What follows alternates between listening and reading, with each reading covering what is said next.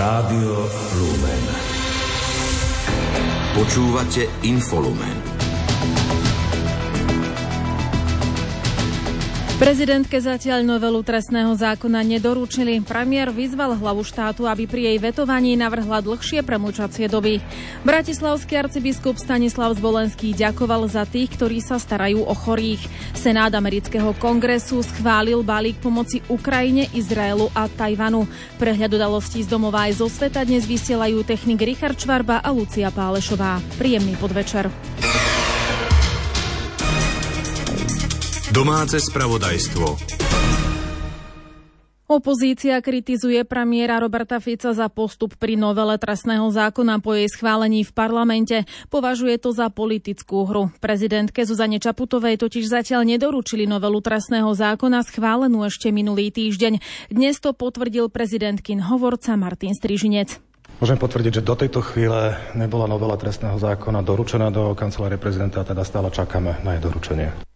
Hlava štátu po schválení novely v parlamente avizovala, že zváži všetky ďalšie možnosti svojho postupu, aby novela trestného zákona nenadobudla účinnosť. Jej prijatie označila za zlú správu pre Slovensko a všetkých jeho občanov. Opozícia premiéra Roberta Fica kritizuje. Strana SAS predsedu vlády vyzvala, aby legislatívu okamžite podpísal a posunul ju prezidentke. Aj opozičné progresívne Slovensko a KDH označili to, že hlava štátu ešte nedostala novelu ako nezvyčajné. Predseda KDH Milan Majerský upozornil na to, že premiér má zákony podľa ústavy podpisovať bezodkladne. Robert Fico držiavaním podľa lídra progresívneho Slovenska Michala Šimečku bráni prezidentke zaujať stanovisko a podniknúť potrebné kroky k náprave.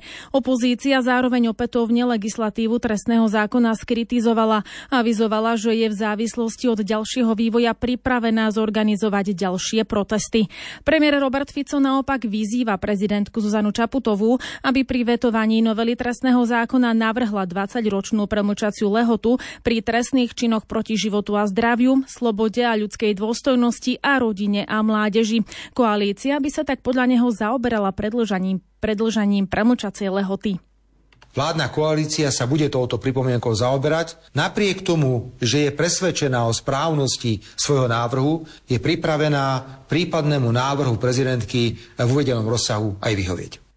Zároveň poukázal na to, že premlčacia lehota pri trestnom čine znásilnenia bola v rokoch 1961 až 2005 10 rokov, až potom ju vláda Mikuláša Zurindu zvýšila na 20 rokov.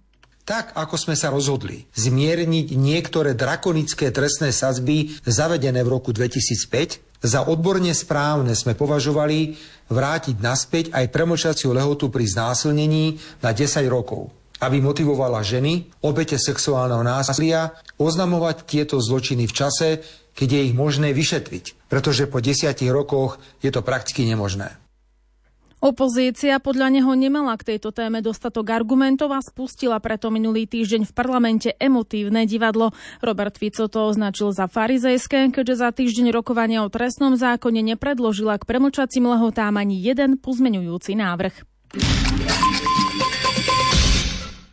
Poslanci Národnej rady ani dnes nerokovali o návrhu na odvolanie ministerky kultúry Martiny Šimkovičovej. V rokovacej sále nebola ani na druhý pokus nadpolovičná väčšina všetkých poslancov. Prítomných ich bolo len 53. Keďže parlament nebol uznášania schopný, predseda Národnej rady Peter Pellegrini ukončil schôdzu. Zároveň informoval, že v zmysle rokovacieho poriadku bude tento bod mimoriadnej schôdze, teda návrh na odvolanie ministerky, navrhnutý do programu nasledujúcej schôdze Národnej rady. Priebeh mimoriadnej schôdze Národnej rady o odvolávaní ministerky kultúry Martiny Šimkovičovej aj ďalší postup označil predseda progresívneho Slovenska Michal Šimečka za nedôstojný.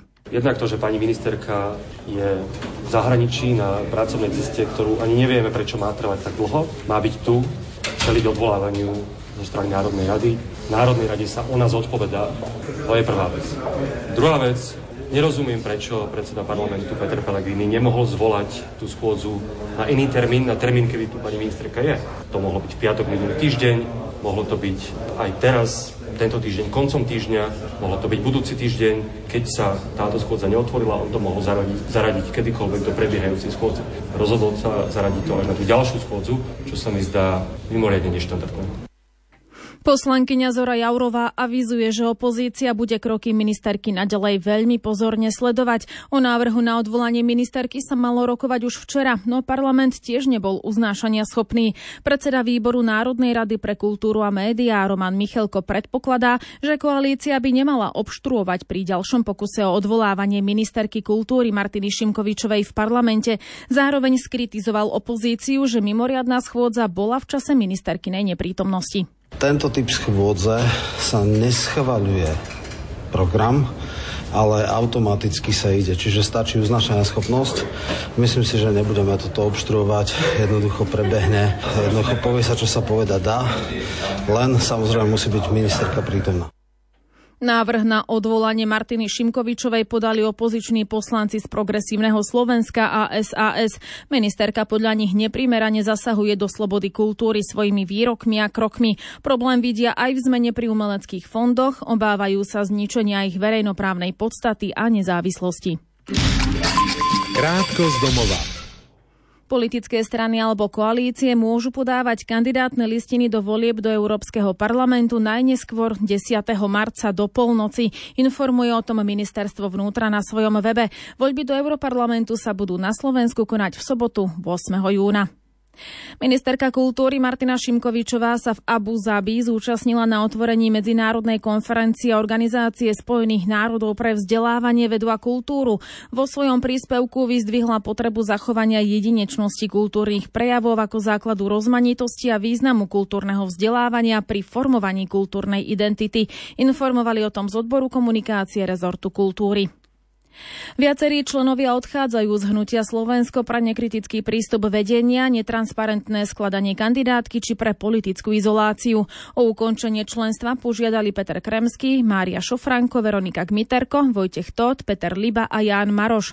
Hnutie Slovensko reagovalo tým, že jeho protikorupčné pravidlá neumožnili výjsť v ústretí požiadavkám bývalých členov.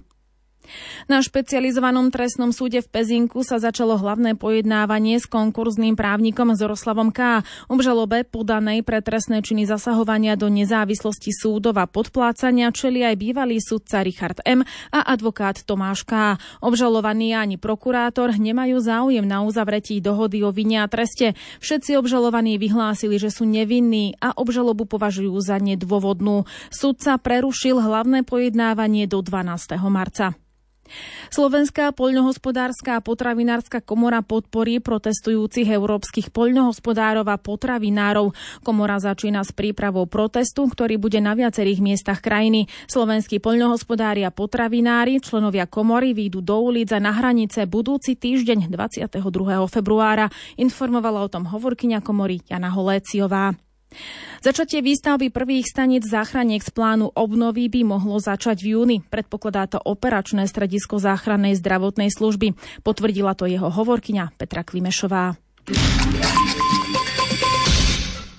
Chudoba, najvážnejšie porušenia ľudských práv, situácia v reedukačných centrách či podania týkajúce sa životného prostredia. To boli témy dnešného stretnutia prezidentky Zuzany Čaputovej s verejným ochrancom práv Robertom Dobrovodským, ktorého hlava štátu prijala v prezidentskom paláci. O stretnutie požiadal ombudsman najmä s cieľom oboznámiť prezidentku so svojimi zisteniami, ktoré zapracúva do každoročných výročných správ.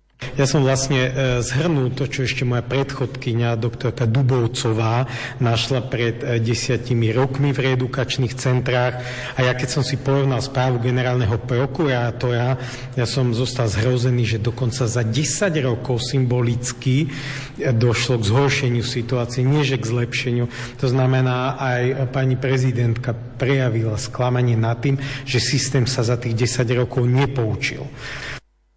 Robert Dobrovodský vníma chudobu ako najväčšiu ľudskoprávnu výzvu. Počiarkol aj náročnú situáciu ľudí bez domova, ku ktorým v marci zvoláva mimoriadny okrúhly stôl.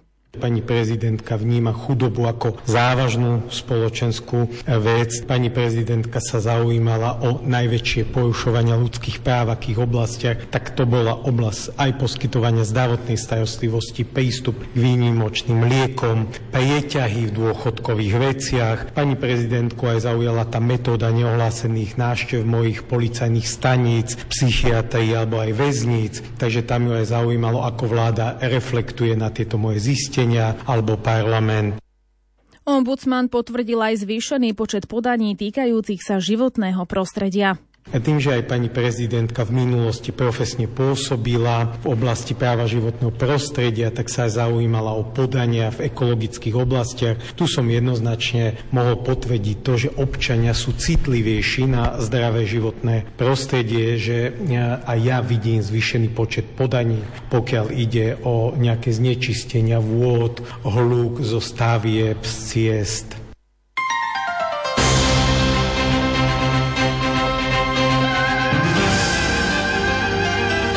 Cirkvi. Bratislavský arcibiskup metropolita Stanislav Zvolenský celebroval včera večer svetú omšu pre lekárov, zdravotné sestry, ošetrovateľov a zamestnancov zdravotníckých zariadení. Liturgia sa konala v kostole svätej Alžbety v Bratislave a prišlo na ňu niekoľko desiatok zdravotníkov, informuje redaktor Ľudovít Malík. Príležitosťou k sláveniu Sv. Omše bol 32. Svetový deň chorých, za ktorých bola obetovaná aj táto liturgia.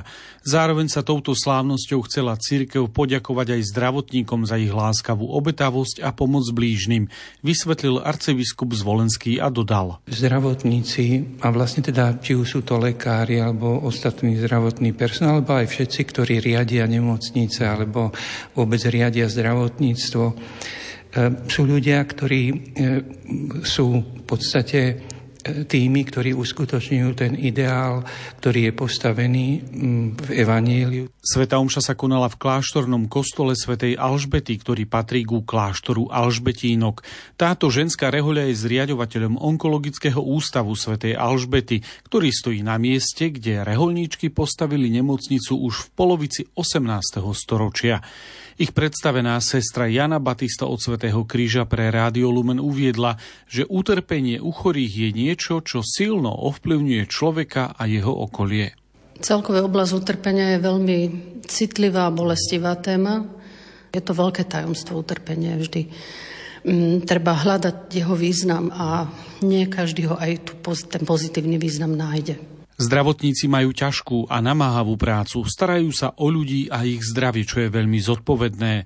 Aj u nich ale existuje nebezpečenstvo, že môžu upadnúť do rutiny vo vzťahu k pacientom, ako to priblížila farmaceutka Zuzana Kostková. Práve v poslednom čase si tak uvedomujem, aj čítam veľa uh, svetovca Františka, ktorý nás veľmi povzbudzuje, aby sme práve sa skláňali uh, k tým ľuďom, ľuďom aj na perifériách, aj k chorým, trpiacim. Bratislavský arcibiskup metropolita Stanislav Zvolenský na záver pozval všetkých prítomných k modlitbe za chorých a k vďačnosti za všetkých, ktorí sa o chorých s láskou starajú. Veriaci zo Žilinskej diecézy sa budú môcť počas pôstu opäť zapojiť do modlitebnej podpory kňazov. Po registrácii na stránke www.adoptuistikňaza.sk si môžu adoptovať jedného prideleného duchovného, za ktorého sa denne budú modliť a prosiť. Ďalšie podrobnosti zistila Julia Kavecká. Počas pôstneho obdobia sa nemusíme len niečoho vzdať, môžeme urobiť aj niečo naviac. A práve o tom je pôstna modlitebná akcia, ktorú už druhý raz pripravili Saletíni z Považskej Bystrice. Ako vysvetlil správca ich facebookovej stránky Lubomír Valient, ide o duchovnú adopciu jedného z kňazov Žilinskej diecezy. Len pred pár dňami pápež František vyhlásil rok modlitby, aby sme znovu objavili takú tú hodnotu a veľký význam modlitby v našom duchovnom živote. Aj my chceme veriacich pozvať k modlitbe za našich kňazov práve preto organizujeme už druhý ročník modlitbovej podpory kňazov Žilinskej diecezy s názvom Adoptuj si kňaza. Aj keď sa letíni výzvu zamerali na kňazov Žilinskej diecezy, keďže ich farnosť patrí práve do nej, zapojiť sa môžu veriaci z celého Slovenska. Veriaci, ktorí majú túto akciu záujem, zaregistrujú svoj e-mail na stránke adoptujsikňaza.sk a potom následne na uvedený e-mail dostanú meno prideleného kňaza aj modlitbu a tým preberajú na seba záväzok, že počas celého postného obdobia sa budú každý deň pravidelne túto modlitbu modliť a tým tak vyprosia potrebné milosti pre prideleného kňaza. Zapojiť sa do iniciatívy je možné hoci kedy aj počas pôstneho obdobia. Ľubomír Valient hovorí, že naše v modlitbe spojené ruky sa tak môžu stať oporou pre kňazov. Minulý rok sme boli veľmi milo prekvapení veľkým záujmom ľudí o túto iniciatívu a tak veríme, že aj tento rok táto adopcia ľudí osloví a budeme tak spoločne modlitbou kryť chrbát našim duchovným otcom. Pretože každý kňaz, ako aj každý človek, človek tú modlitbu potrebuje. Saletíni veria, že sa počas tohto ročného pôsneho obdobia opäť stanú naše v modlitbe spojené ruky oporou kňazov, aby sme tak spoločne vyťazili v boji. Chrámový zbor Ad Una Corda zorganizoval v Pezinku počas nedele 23. ročník benefičného koncertu Cesty k sebe. Získané peniaze z podujatia organizátori venovali klinike detskej psychiatrie v Bratislave. Koncert si vypočul aj Patrik Liška. V spolupráci s komorným orchestrom kapela Istropolitana z Bratislavy si chrámový zbor Aduna Korda pripravil pre návštevníkov hudbu z obdobia baroka. Pokračuje moderátorka koncertu Miroslava Záhomenská. Na úvod to bola fanfára, v podstate predohra z skladby Tedeum Marka Antoána Charpentiera, ktorá je známa napríklad ako zvučka Eurovízie. Potom to boli zhudobnené litánie loretánske, ktoré napísal Bohuslav Matej Černohorský. No a potom to boli dve diela velikánov barokovej hudby, zhudobnený žalom číslo 111, písaný ako kantáta pre dva zbory Antonia Vivaldiho, no a Gloria Johana Sebastiana Bacha. Počas predošlých ročníkov dokázali organizátori vyzbierať pre kliniku detskej psychiatrie v Bratislave viac ako 51 tisíc eur. Aj tento rok prišlo na koncert do kostola Najsvetejšej Trojice v Pezinku množstvo ľudí, hovorí dirigent Pezinského chrámového zboru Marian Šipoš. Ja som veľmi rád, že aj ľudia si zvykli chodiť na tieto koncerty, čo je pre nás veľká výzva, aby sme im ponúkali nové a nové diela, zaujímavejšie aj keď to ide na hranicu našich možností, ale so skvelým orchestrom a prácou spevákov sa nám to, myslím si, že darí a som preto rád, že ľudia chodia a aspoň takto vieme pomôcť deťom s psychickými poruchami. Príprava podujatia trvala 3 mesiace a v organizovaní benefičného koncertu pre deti s psychickými poruchami plánujú organizátori pokračovať aj o rok. Dnes oslavujeme Svetový deň rozhlasu. Vyhlásila ho organizácia UNESCO v novembri 2011. Jeho 13. edícia pod heslom Rozhlas 100 rokov informácií, zábavy a vzdelávania opäť spája rozhlasové stanice a profesionálov po celom svete. Pokračuje Jozef Pikula. Rok 2024 je mílnikom v histórii rozhlasu. Je to rok, kedy oslavujeme sté výročie prvého živého rozhlasového vysielania z letných olympijských hier v Paríži. Zo stanoviska generálnej riaditeľky organizácie UNESCO Odri Azulajovej vyberáme. Tento milník nám pripomína, že od svojho vzniku na konci 19.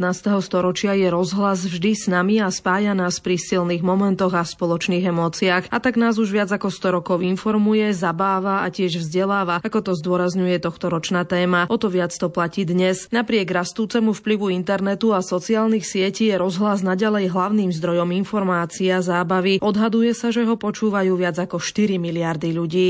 Rozhlas môže byť podľa Azulajovej aj hlasom tých, ktorí nemajú hlas a umožniť všetkým jednotlivcom a komunitám vyjadriť sa a oživiť rozmanitosť ich kultúr. Rozhlas je podľa nej viac než len technický prostriedok vysielania. Stelesňuje určitú myšlienku informovanosti, kultúrnej rozmanitosti a vzdelávania pre všetkých. Mohli by sme ísť tak ďaleko, že by sme mohli povedať, že rozhlas môže a musí byť humanistickým médiom. 13. februára si môžeme ešte raz pripomenúť cestu, ktorú prešiel rozhlas a silu jeho rozhlasových vln budovať, vysielať možnosť lepšieho sveta. O tom, čo pre nich znamená rozhlas, hovoria redaktori Rádia Lumen Kristýna Hatarová a Ivo Novák. Práca v rádiu je pre mňa splneným snom, pretože ja už som ako dieťa stávala pred zrkadlom a rozprávala som správy, predstavovala som si, ako robím túto robotu. Pre mňa je to symbol slobody, možnosti povedať, čo sa deje u nás, čo sa deje vo svete, povedať si svoj názor a zdieľať ho s ostatnými. Keď som bol malý, tak som sa pri rozhlase hrával, dnes pri ňom šoférujem, zároveň z neho vysielam, tak z tohto uhla pohľadu pre mňa je to taký spoločník pri čomkoľvek. Dnešný deň si pripomína aj Rádio Lumen, jeho konateľka Zuzana Sakáčová.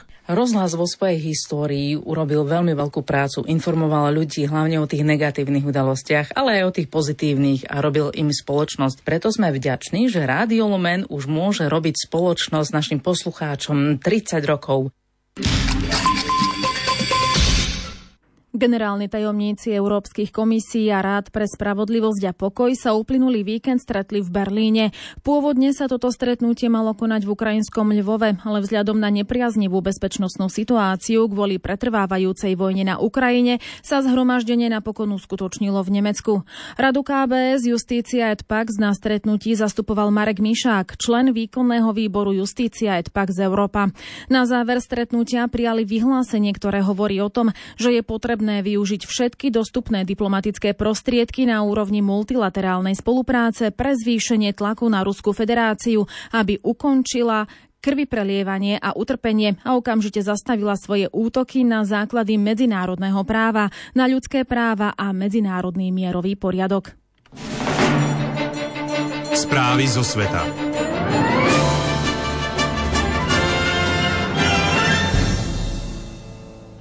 Senát amerického kongresu dnes schválil balík pomoci pre Ukrajinu, Izrael a Tajvan v celkovej hodnote viac ako 95 miliárd dolárov.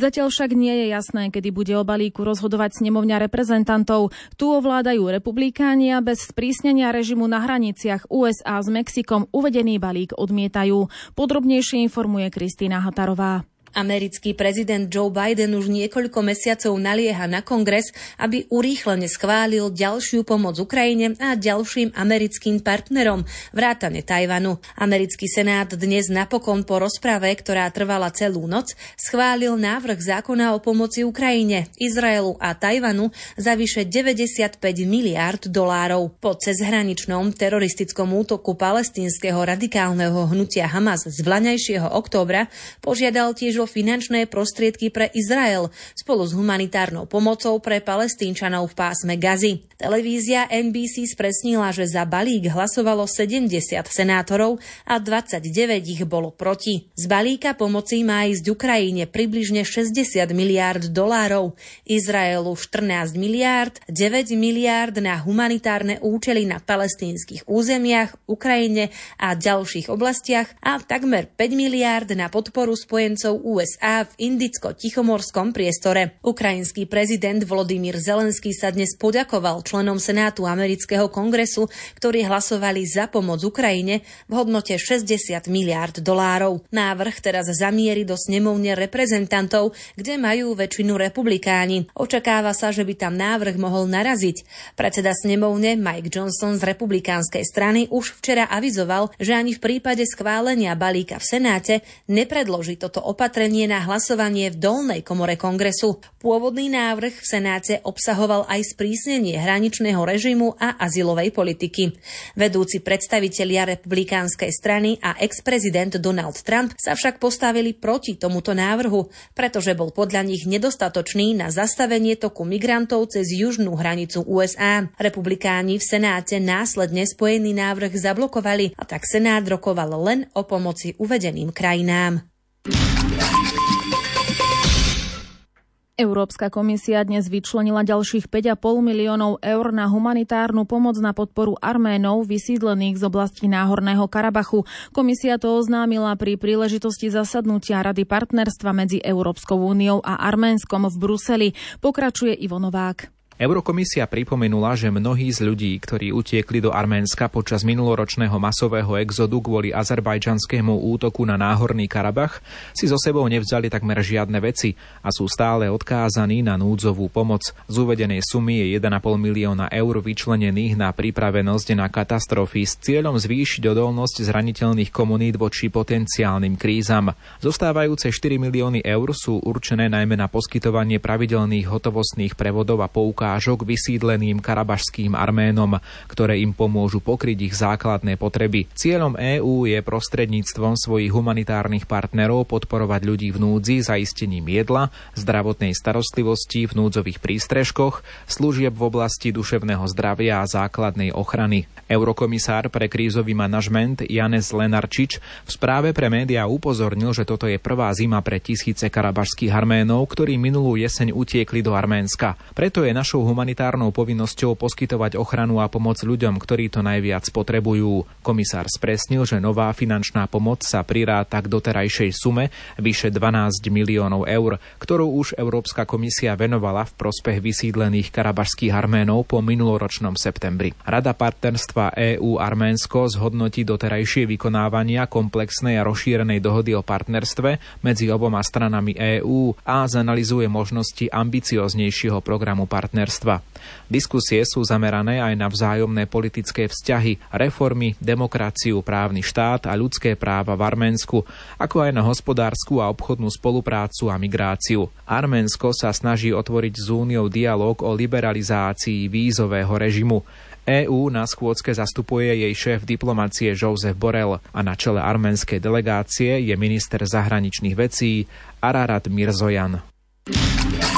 Krátko zo sveta. CIA sa snaží o prepustenie izraelských rukojemníkov. Šéf amerických tajných pravdepodobne dnes navštíví Egypt. Riaditeľ ústrednej spravodajskej služby sa má zúčastniť ďalších Katarom sprostredkovaných rokovaní o návrhu prímeria v pásme Gazy výmenou za prepustenie zvyšných rukojemníkov zadržiavaných radikálnym hnutím Hamas. Izrael je povinný otvoriť bezpečnostné koridory pre civilistov v meste Rafah na juhu pásma Gazy skôr, než tam akokoľvek zasiahne proti palestínskemu militantnému hnutiu Hamas. Dnes to uviedlo nemecké ministerstvo zahraničných vecí. Poľský minister poľnohospodárstva sa ospravedlnil za incident, ku ktorému došlo v nedeľu na proteste poľnohospodárov na hraniciach s Ukrajinou. Protestujúci vysypali obilie z ukrajinských nákladných aut na cesty, čím vyvolali napätie medzi týmito dvoma štátmi. Rusko sa pripravuje na možnú vojenskú konfrontáciu so štátmi Severoatlantickej aliancie, ku ktorej by mohlo dôjsť v nasledujúcich desiatich rokoch. Uviedla to dnes Estónska zahraničná spravodajská služba. Lešenie okolo veže Parížskej katedrály Notre Dame začali rozoberať, oznámil to dnes úrad poverený obnovou tejto pamiatky. Katedrálu v roku 2019 vážne poškodil ničivý požiar. Veža, tzv. Sanctusník, by mala byť úplne viditeľná do letných olympijských hier, ktoré sa vo francúzskom hlavnom meste začnú 26. júla.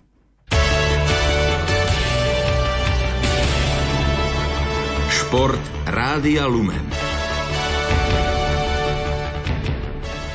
Rusko a Bielorusko sa nemôžu zúčastniť na turnajoch Medzinárodnej hokejovej federácie ani v sezóne 2024-25. Na zasadnutí o tom rozhodla Rada federácie. Obe krajiny sa nepredstavia ani na šampionáte vo Švédsku a Dánsku. IIHF zároveň vylúčila Bielorusko zo záverečnej fázy kvalifikácie zimných olympijských hier 2026 do Milána a Cortiny d'Ampezzo. Bielorusi sa mali predstaviť v D skupine v Bratislave na Bratislavskom zimnom štadióne Ondreja Nepelu. Slovenskí hokejisti by sa tak mali na turnaji záverečnej fázy olympijskej kvalifikácie v Bratislave napokon stretnúť s Kazachstanom, Rakúskom a Maďarskom. Nové zloženie finálových skupín určila Medzinárodná hokejová federácia potom, ako rozhodla o vylúčení Bieloruska z kvalifikácie. Slovenský hokejista Adam Rúžička má za sebou premiéru v drese Arizony. Na ľade Filadelfie sa predstavil vo štvrtom útoku Coyotes, ktorí však prehrali s domácimi Flyers 3-5. V noci na dnes sa predstavilo v štyroch zápasoch NHL kvarteto Slovákov, no ani jeden nebodoval. Hráči New Jersey so Šimonom Nemcom zdolali Seattle s Tomášom Tatarom 3-1, Calgary s Martinom Pospíšilom prehralo na ľade New Yorku Rangers 0-2 a v ďalšom zápase Minnesota uspela na ľade Vegas 5-3. Slovenský plavec Samuel Košťal nepostúpil na majstrovstvá sveta v Dohe do semifinále na 200 metrov motýlik. Celkovo obsadil 26. miesto. Tým Ferrari predstavil monopost pre nadchádzajúcu sezónu F1. Talianska stáňa tak ukončila prostredne učinila prostredníctvom krátkeho videa, pričom umožnila menšiemu počtu osôb pozrieť si SF24 naživo. Počasie ako bude v noci a zajtra, povie Peter Jurčovič. Zajtra ráno by malo byť jasno, alebo polojasno a v priebehu dňa už potom bude pribúdať oblačnosť od západu, to už bude teplý front, ale v stredu, 14. na Valentína. Rátame s tým, že by mali byť mrazy na Slovensku. Väčšinou by mali byť mrazy. Na severe tak minus 7, 8 a na juhu, no tak pravdepodobne úplne na juhu, aj treba Bratislava asi bude mať plus 2, no ale inde by to malo byť aj minus 3, treba Dudince pripúšťam. Takže aspoň takto sa nám pripomenie valentínska zima, pretože cez deň zase by malo byť aspoň 10-11 stupňov, na severe do 5. Večer si vypočujte reláciu Duchovný obzor. Náboženský redaktor Pavol Jurčaga v nej s liturgistami Petrom Staroštíkom a Štefanom Fábrim budú hovoriť o pokáni ako o súčasti kresťanského života. Počúvajte po 20. hodine. Pekný večer vám želá technik Richard Čvarba a pripája sa Lucia Pálešová.